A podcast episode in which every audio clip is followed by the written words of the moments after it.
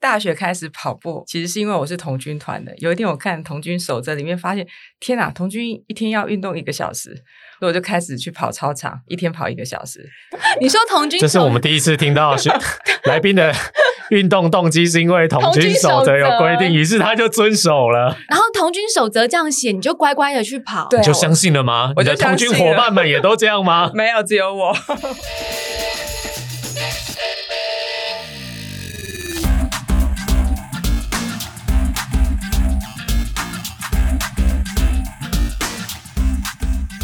迎来到运动人的 Pancake，我是 Windy，我是老吴。在我们节目里面，几乎每一个来宾都是上得了操场的人，对，但是上得了操场，你不一定入得了厨房。哦，入得了厨房的，我们节目里面还没有来过。对有有音乐造诣还不错的，但是厨艺还不错，至今还没有听说过。有啦，极简甜心啊，啊，极简甜心，因为他有在做烘焙，对，也蛮厉害的，但毕竟就是少数。少数少数。可是我后来发现哦，运动人会做菜。入得了厨房，其实为数也不少哦。因为呢，大家就是为了运动表现，然后你要吃的好一点，你要对自己好一点。那为了营养要求，所以只好自己煮。没错，但是今天这位啊，他有很多我料想不到的地方。因为我初认识他的时候，觉得她是一个优雅、气质、尊贵的，就是小姐啊。然后后来我才知道，他有在运动，而且运动量还蛮大的，甚至呢，曾经已经完成过了世界六大马。那后来，呃，又发现说他的兴趣非常的广泛，所以呢，我就觉得说他今天可能很会烘焙，入得了厨房这件事情，跟运动也不见得是有绝对的相关性。我们让就是兴趣很广泛，有可能，我们让他自己来跟大家说。一起来欢迎江怡玲 Angela。Hello，大家好。Angela 呢是法国蓝带甜点主厨，而且是台湾精品品牌协会的理事，也是中华人才跨域发展协会理事长。然后在台湾完成六大马的完赛跑者当中是排名前五十位，就是很早期就去去挑战了。对对对对对，你你很早期就去挑战这个起心动念，是因为你已经在运动领域产业当中工作吗？对，因为我就想说我们在办很多赛事嘛，嗯，那我就跟我老公说，我们既然办这么多赛事，我们应该去看国外人家怎么办，就是。一百分的赛事长了什么样子？然后我们可以把它带回台湾来。所以，我们其实花了五年的时间，然后把六大马跑完。嗯，对。那每一次去就会有不同的收获，就看到东京马他们的补给啊，他们的完赛的东西，我们就哎会把一些想法带回来台湾的赛事里面。嗯，所以当初其实是为了去观摩。然后就一场一场的跑这样子，但大部分人去观摩，可能就是在赛场周边观摩。你们是为了要观摩，还要自己练个马哎？对啊，观摩就看就好了，还要去参加，这真的很 hardcore 哎。对对对。而且 Angela 刚刚提到她老公，就必须跟听众朋友说一下，因为 Angela 还有一个身份是明眼行销的总经理。然后呢，Angela 的另一半就是我们曾经访问过用拼板舟环台的 Simon 哥，Simon 哥，夫妻俩都是很 都是有点疯疯的。的程度，对对对但是 Angela 你自己虽然在运动的产业当中，可是你本身本来是念气管相关的，对。然后你开始运动的历程，开始跑步，好像也蛮晚的，大学才开始跑步。对我大学开始跑步，我刚刚有跟威迪说，其实是因为我是童军团的。有一天我看童军守则里面，发现天哪，童军一天要运动一个小时。我想说那怎么办呢？所以我就开始去跑操场，一天跑一个小时。童军，你说童军，这是我们第一次听到是 来宾的运动动机，是因为童军守则有规定，于是他就遵守了。所以你从小就是童军，女童军。我大学的时候才加入童军团，然后童军守则这样写，你就乖乖的去跑，对，你就相信了吗？我的童军伙伴们也都这样吗？没有，只有我，只有你有看那么细的童军守则。那你没有觉得你的其他童军伙伴为什么不这么做？你没有谴责他们吗？我就跟他们说，哎、欸，我们一天要运动一小时，我就会开始拉人跟我去跑操场。就说因为守则上面有写，对对，他们就跟我说骑脚踏车也算，因为我在成大，我们都骑脚踏车嘛。嗯，他们就说骑脚踏车也算，摩托车也可以的。然后你还是乖乖的每天跑一小时。我只能说童军也是蛮会变通的啦。没有，是 Angela 太乖巧了，真的太乖巧。你是不是小学的时候都是那种，就是老师说听到国歌要立正站好，你就会立正站好？对我就是。你有 SOP 给我，我就会照着 SOP 做的那种人。天哪，好好教育哦，这种人最好可造之才可造之才。这种就是课表开给他，他就会全部吃完的这种。对对对，所以我现在很痛苦，你知道吗？就教练叫我今天要骑车三个小时，嗯我就乖乖的在训练台三个小时，就是教练叫你做什么，你就做我就会尽量做，尽量做。哇，你这个类型的学生，教练极力争取的学生，教练超爱的啊，就以课表有什么吃什么，然后这种练完一定就会变得厉害。真的，所以所以那时候每天童军造就了你的运动人生呢、开始了我的运动，对对所以大学四年真的是这样每天跑一小时，，对我就这样每天跑，我跑不快，但是我就每天跑这样子。哦不用跑快，每天跑一小时就会变很厉害。真的你知道一拳超人也是每天跑十公里而已吗？所以这个从喜欢跑步，每天跑一小时，遵守童军守则，到投身运动产业中间又是怎么样一个跳板呢？我是因为一百零三年参加戈壁挑战赛，嗯，哦，EMBA 的关系，对对对对，其实嗯这中间我是穿高跟鞋的，对我是穿高跟鞋爬山的那种人，嗯。对，然后因为开始要去戈壁，所以我又开始回来跑步。我记得我第一圈操场四百公尺啊，我打电话给我同学，天哪，我头痛肚子痛，我怎么办？嗯然后他们开始隔空教我说呼吸啊什么的，我就开始又慢慢跑，嗯对，就开始回来运动场上。哦，所以大学打下了那些基础，但是开始工作之后断掉了。，对，那为什么工作的时候就不遵守童军守则了？因为那时候已经没有童军身份老了。老板没老板没有规定啊，对对对对，老板公司规章里面没有，每天要员工守则有写有时候可能就会。员工守则，那你现在可以把这一条加在你们自己的员工守则里面、啊。对啊，，我我曾经带员工去冲绳比赛三铁，嗯。对，然后我让他们接力，嗯。我说你们只要完赛，我先付一半的团费，嗯。完赛我就付全部的团费。嗯。然后我就逼他们该骑车的去骑车，该跑步的去跑步。然后我有个员工很可爱，他很认真的去练骑车。他跟我说：“安琪拉，我算过了，我要骑四十公里的话，我大概要花四个小时。”嗯我说四个小时是什么意思？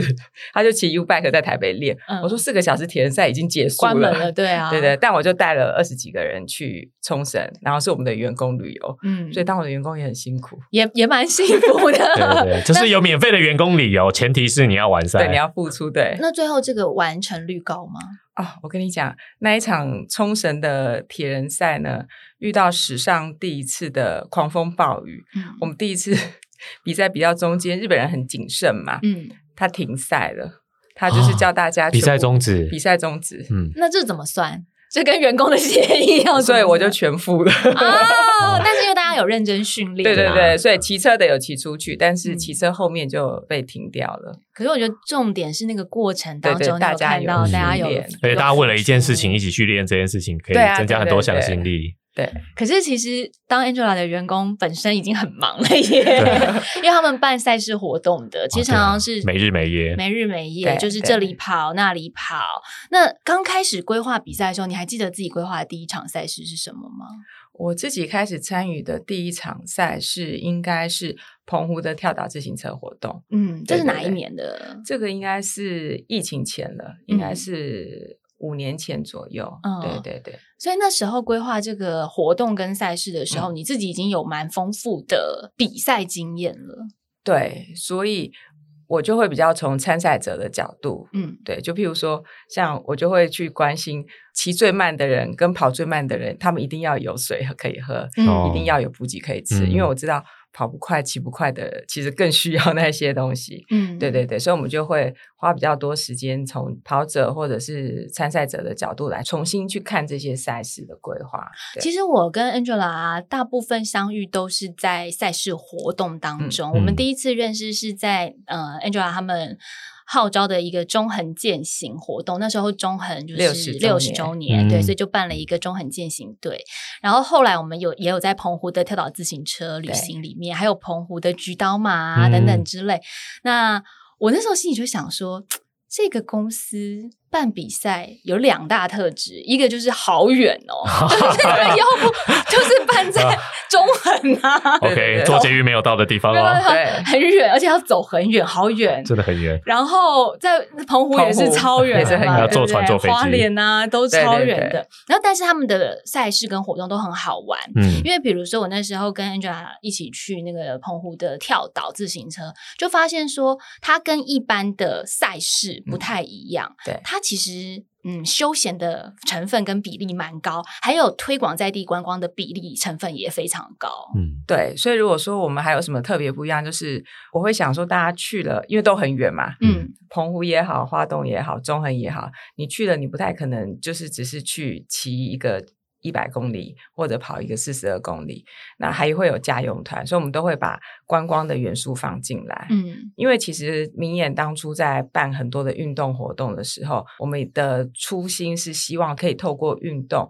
第一个让更多的人变健康，第二个就是可以让台湾很多大家不常去的地方被大家看到，可以促进当地的观光。嗯这是其实我们明眼二十一年来在做很多赛事活动的时候，我们一直秉持的信念，就是让在地也喜欢我们，嗯，对，因为像在市区很多的活动，其实会被呃很多在地的居民抱怨嘛。对，对，可是我们在很多，譬如说我们去日月潭啊、去花莲啊、去澎湖，其实在地他们商家都很喜欢我们，因为他们看到我们就知道说他们的生意会变很好，会嗯很多人认识他们，知道他们。嗯对，这个是我们呃在想的一件事。是不是因为你自己本身其实也很喜欢旅行，所以你在规划这样系列活动啊，或者是说你在找地方想要办的时候，你才会去关注到那些小乡镇跟小角落。对我从念书的时候，我就很喜欢出去呃旅游。嗯对，然后到了工作之后，比较有经济能力的，我就开始去国外啊。像我的出马是红酒嘛，嗯，出马又是红酒嘛，嘛 对，是波尔多红酒嘛。嗯其实那其实那时候也是想说，借着去跑步还可以去玩嘛。嗯对，所以我就在去玩的这个角度里面，我发现其实。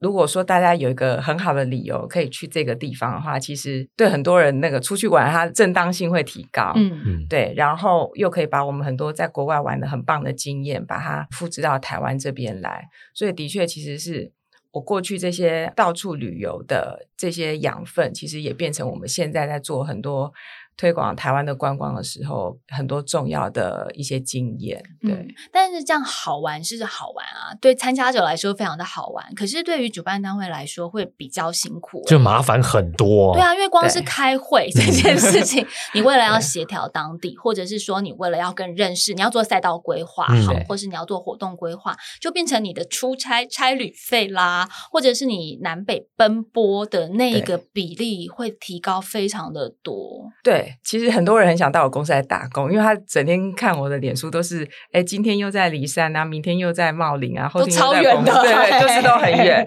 对，但是我们必须花很多的时间自己去踩线，嗯而且我的踩线是我们的团队一定自己去，然后嗯自己去走过一遍，你才会知道到底会发生什么事。所以当地的那些像我们的客户，譬如说观光局他们，他们也会很开心，就是他们每次都说。江总，你从台北来，你们真的愿意来吗？嗯，对，但我就说，其实还好，现在有捷运啊，交通很方便了，时间成本变很低，只是嗯就是可能交通的运输之类的。但是我们把一些台北的经验带去这些比较远的地方，譬如说对花东也好，对澎湖也好，他们也会有新的刺激。我觉得它就会是一个正循环。嗯所以我都跟我的伙伴们说啊，我们做这件事情，第一个是在做好事，我们在帮我们的跑者也好，参赛者也好，我们也在帮当地的。那做好事一定会有好报。嗯第一个好报就是你自己可以先玩，啊，对。那再来就是对对，这也是童军守则里写的吧？每天要日行一善、啊，什么扶太太过马路日行一善。老太太过马路，但老太太不是每天都扶得到，所以我们就多去那个做一些好事各地其他好事对对对做一些其他的好事。但是因为远啊，除了远之外，其实我觉得 Angela 你们是在远当中又挑了很不起眼的地方。嗯举例来说，接下来你们要办的一场比赛，这场比赛我也很期待，因为我个人也会去。嗯然后我们 GoGo 台湾的团队是一看到了那个比赛的照片之后，大家都说好，我们去拍，因为这场比赛是办在台东的长滨，然后是长滨双浪金刚马拉松。那这场比赛呢，我刚刚说你们办在台东已经够远了，可在台东大家可能焦点会放在说好台东市，嗯好，或者是台东比较更观光一点的地方，例如知本啊鹿野、嗯知知本本这样。可是你们选了长滨，其实长滨如果以台东来讲的话，它真的是一个大家不会第一时间想到，甚至它在交通还有火车上面也真的没那么方便的地方，但你们却愿意去。琢磨或者去聚焦在这一块土地上面，是跟这里有什么样缘分的牵连，还是说你就是想要找一个没那么热门的地方来办？长滨很特别，长滨其实是呃东部最难到达的一个地方。嗯，它坐火车，你得从玉，你得在从玉里下车，然后再转，对，再搭车到呃长滨。嗯，你如果坐飞机，台东机场跟花莲机场都要一个半小时才能到。对，真的很 远，它就是最难因为它到台。十一线上，它不是在最热闹的台九线上，对啊对对，所以它嗯不容易到，但是因为不容易到，所以它其实保留了很多最原始的样貌。嗯对，对于我们来讲，长滨马拉松其实我们运气很好，就是我们一直有很好的合作伙伴。我们跟交通部观光局的东海岸管理处其实合作了十几年了。那我们最早跟他们合作泛舟，那他们看泛舟的效益其实做得很好之嗯后，他们就想说，那因为长滨很少人会去，是不是也可以在这里办一个什么样子的活动？所以就有了长滨双浪马拉松这样子的概念出来。嗯，对，那所以第一年的时候，其实他们也很害怕没有人会去，因为因为交通真的太不嗯方便。对，所以我们还必须要在台北、高雄有接驳车。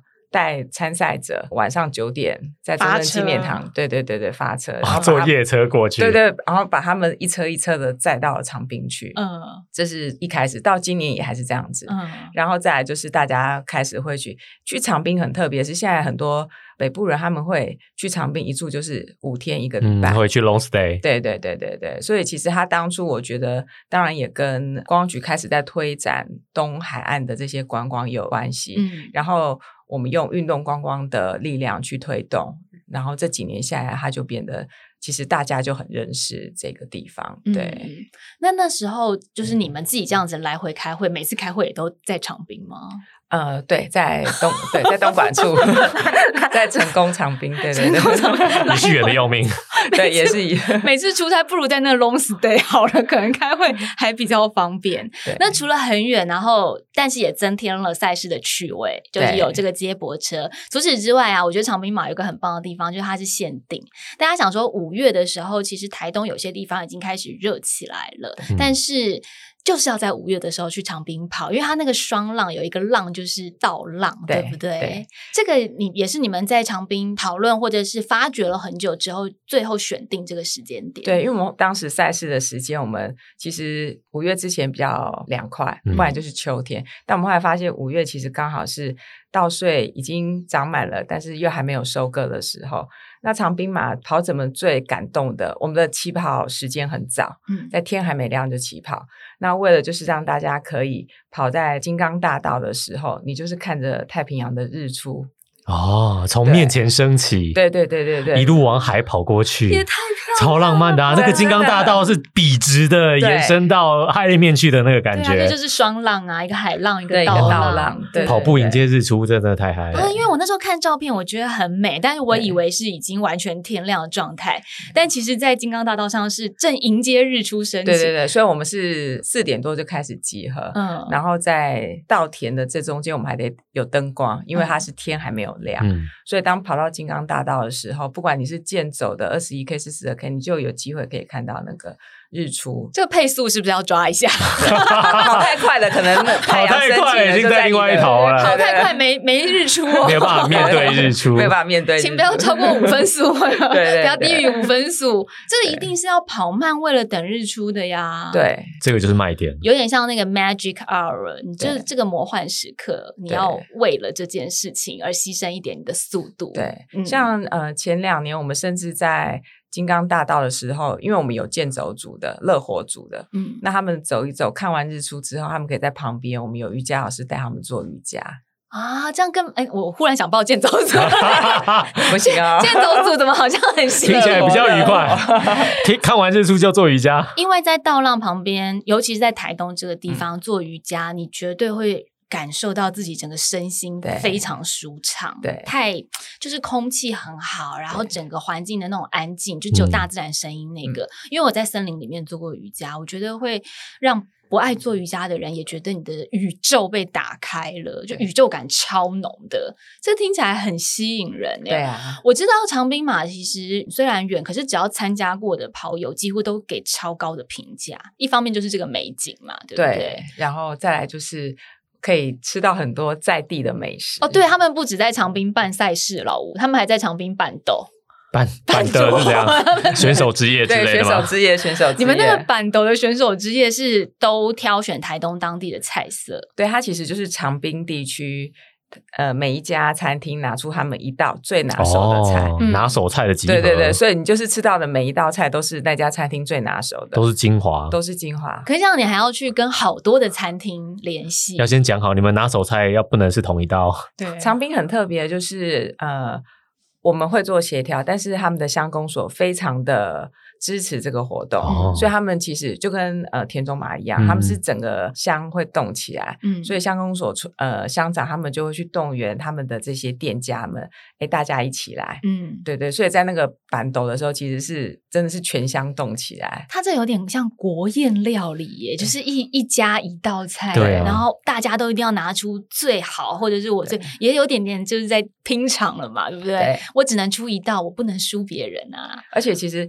像我印象最深刻，他们有那个冷冻白虾，嗯，对，然后我们前一天选手这些吃完之后，就大家，然后天啊，这也太好吃了吧！然后就跑去那个养活虾的那个养虾场，嗯然后就跟那个养虾场的老板说我们要买。嗯，结果我们订的那个宅配的冷冻活虾，比我们还早到家。太有效率。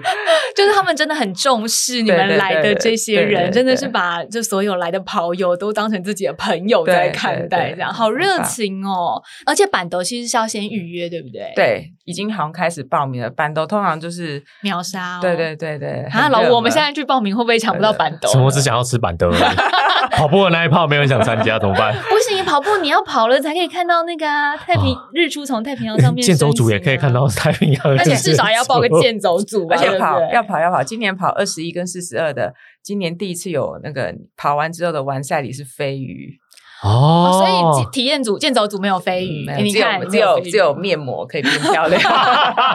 飞鱼是给我们一整只吗？对对对，因为刚好这个季节，台东四到六月是飞鱼季，嗯，对，那所以我们今年希望就是在更在地的东西让大家可以带回家，所以晚赛里是一人一只的那个飞鱼，然后是真空包装好的。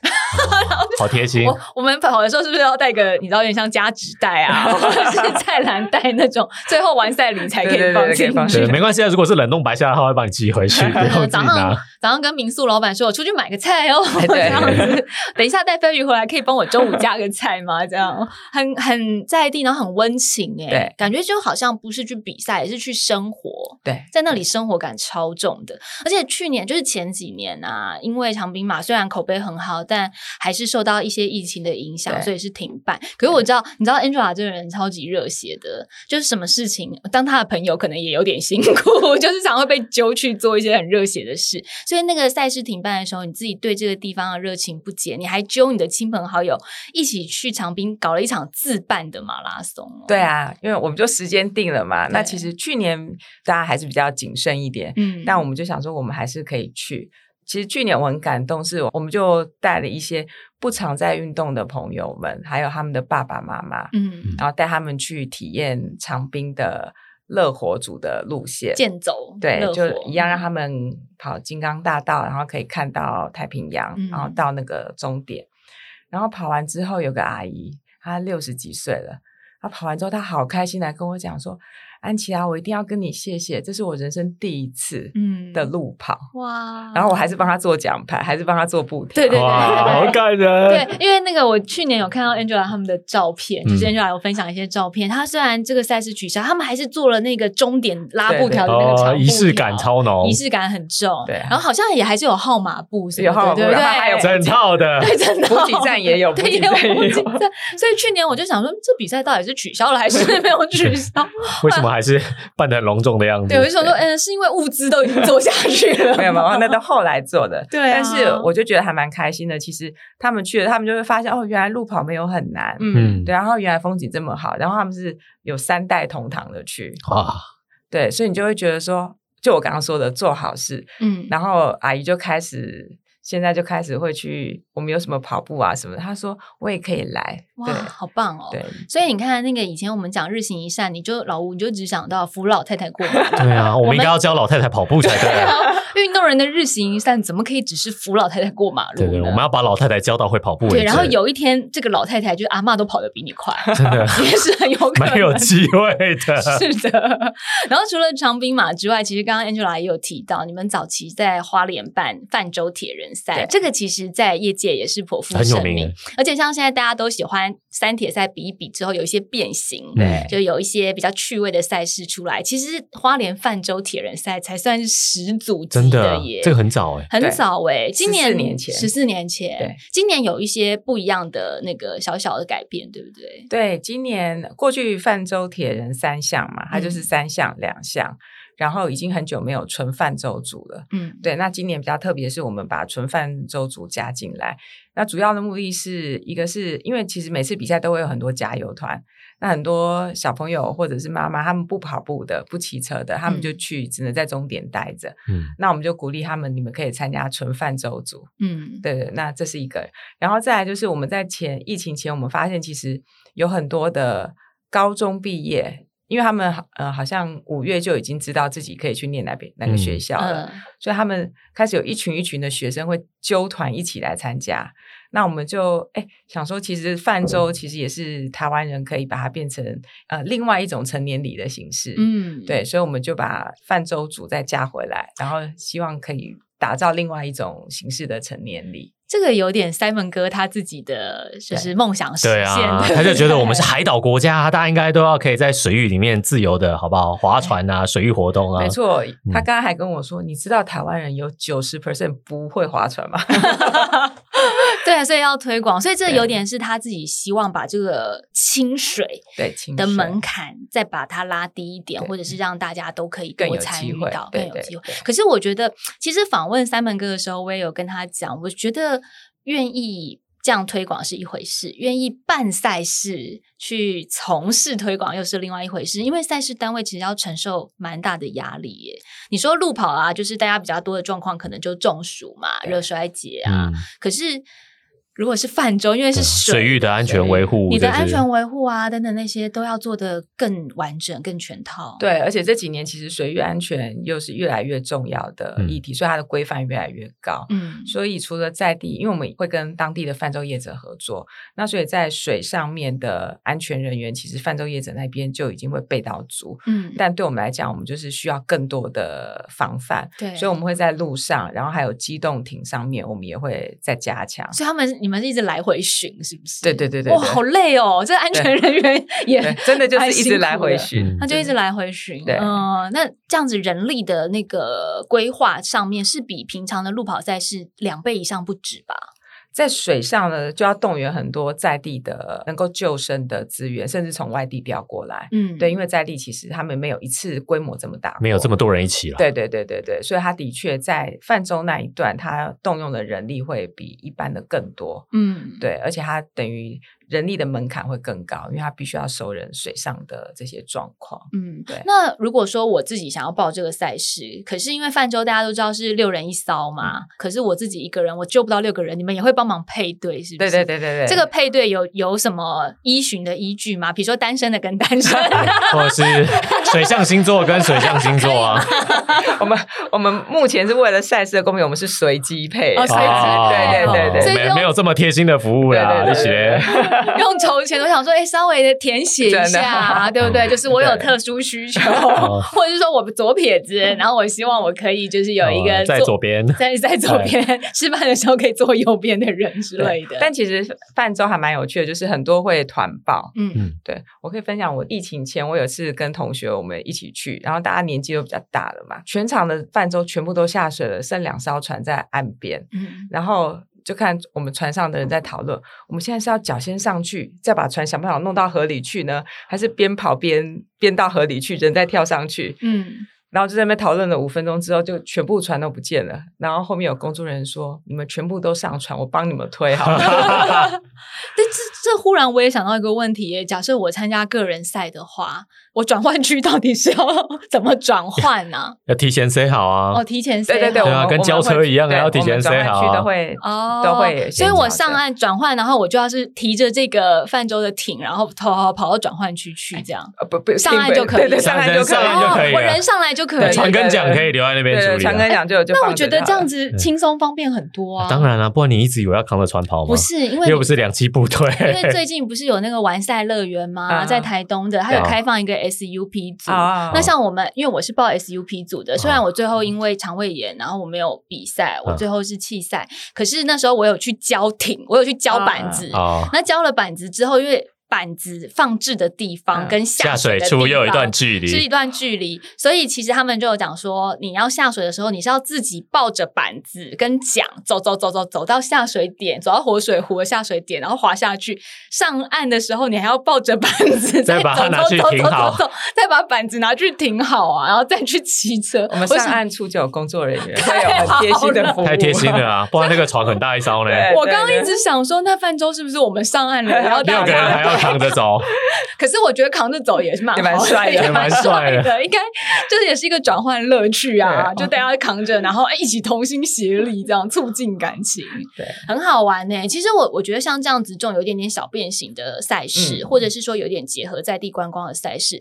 它会是我们玩了很久比赛，或是跑步跑了很久之后的乐趣跟快乐的活力来源。嗯，对，对，泛舟铁人很有趣，以以前都被那个参加的人说这是旱鸭子唯一一次有机会可以正正当当，对对对对对，就是我不用去游泳，但我用 划船就可以完成一场比赛。然后后来呢，又被铁人界的人说，这不仅是旱鸭子的机会，这你玩过铁人的人，你更一定要来，因为其实泛舟你要认真泛的话，嗯。其实非常累。对，非常累，然后它很考验团队，对嗯，对，所以就是你的团友就变得很重要。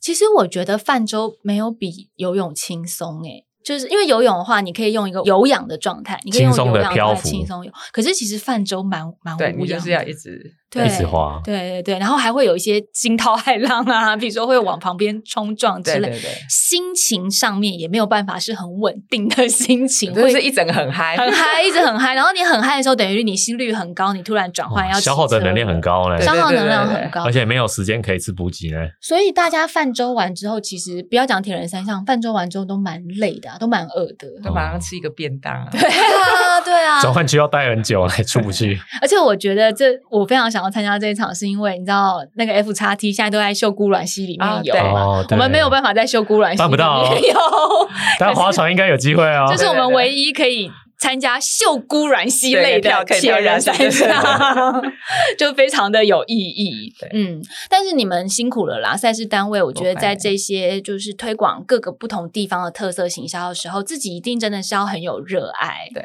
对啊，所以今年以后法国蓝带主厨也会做一些甜点，激励大家嘛。会会会会在现场会。刚刚前面有提到入得厨房的部分，因为 Angela 的手艺真的是超好，她做出来那个甜点就是跟法国的烘焙坊里面卖的是根本长得一模一样。我的天啊！然后还要在赛事周边摆摊子，这样太累了吧？他连盘子上面都还会用那个糖霜啊，或是巧克力啊，啊就是去画图，对，做好装饰对。这个就是你个人的兴趣，额外的兴趣就对了。对我之前曾经我们有个咖啡店，那个咖啡店其实也是为了办活动，嗯所以我那时候咖啡店里面还可以让大家踩训练台。啊，这不错哎好奇妙的咖啡店，对如果今天均瓦有达到这比运动酒吧还要运动的。对对对。有有达到两百五十均瓦以上的话，就可以得到 Angela 的甜或甜甜点点一份。而且我训练台是就是是 free 的，是大家的，你就是先约时间，嗯。就是瓦户的那个训练台，嗯。你就来踩。啊，踩完之后冲个澡，你就可以到店里去吃东西啊什么的。嗯。我只是想说要有个空间让大家可以体验，对。嗯啊，所以我们的东西就都很健康，好吃但是健康这样子。嗯对所以你在做烘焙的时候，其实也因为运动有影响了你在选材料的这个对对对对概念跟想法，一定都是你流汗就可以代谢出去的东西。完全不用担心，就是不不用担心会吃胖的甜点。担。对对对，嗯因为这个很重要。哦，好，为什么不把这个咖啡店再重新那时候因为疫情啊，所以有有啊对啊应该还是会哦会之后还会再上线，就对好期待哦！大概会在什么位置？应该会在台大附近。台大附近啊，太好了，好期待哦！对啊感觉不是为了要踩训练台去的，不行，你要设一个，你要设一个标准，一个目啊标，真的好，对，就是说踩训练台要踩到什么程度才可以应获得你的甜点，蛮有道理的不。然的话，大家都为了甜点而去啊。对，好，在这个咖啡厅里面，Angela 的甜点。正式的跟所有有踩训练台的运动人们碰面之前，可以先到长滨马去吃板豆，对对，还有享受那个双浪。我真的跟听众朋友说，你们要上网去看一下长滨双浪金刚马拉松的照片。我真的是看到那照片，一秒就被迷上了。那两边的那个倒浪，仿佛你就会觉得，虽然是照片，可是稻穗有在招手。哎、这真的是不讲不知道哎、嗯以往我们想台东的稻量，我们就只会想到池上而已，没想到长滨也有这样的景色，而且它有临海，它有临海，所以它等于是对双重的感官享受。对啊，然后那个有点金色、有点金色的那种嗯光影，这样洒上去，两边非常广渺，完全没有任何的建筑物，而且是面对日出的金刚大道，嗯，然后很多跑者就是跑在上面那样子的感觉，超级舒畅的。就是大家上网去搜寻，你们打长滨金刚、长滨双浪金刚马拉松，就会跳出这一张让你目眩神迷的照片。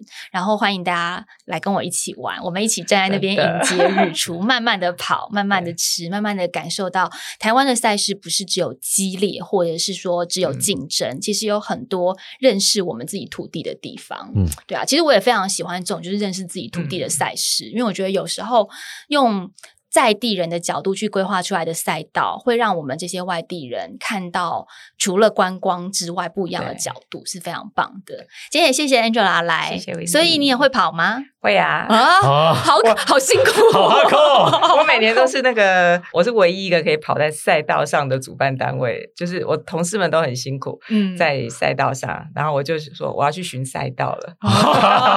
我觉得巡赛道没有比较轻松啦，真的。但就是乐趣嘛，对不对？你自己也很喜欢，对啊。那你对啊。们有拉 Simon 哥一起跑吗？他也巡赛道，他开车巡，就是他巡全马，我巡半马。没有花莲泛舟他应该会划船巡赛道吧？啊，对，他就是在机动对对对那他的主场对呀、那是他的他的兴趣。要那个跟他比耶，因为他会帮大家拍照。太好了，两场都让人非常的期待，也希望大家就是有时候可以换一点角度，看看嗯。台湾不一样的这些赛事给我们什么样的活力和力量。今天谢谢 Angela 来，谢谢。谢谢谢谢谢大家收谢谢。听，我们下回见，我们长滨还有花莲见，好不好？拜拜，拜拜。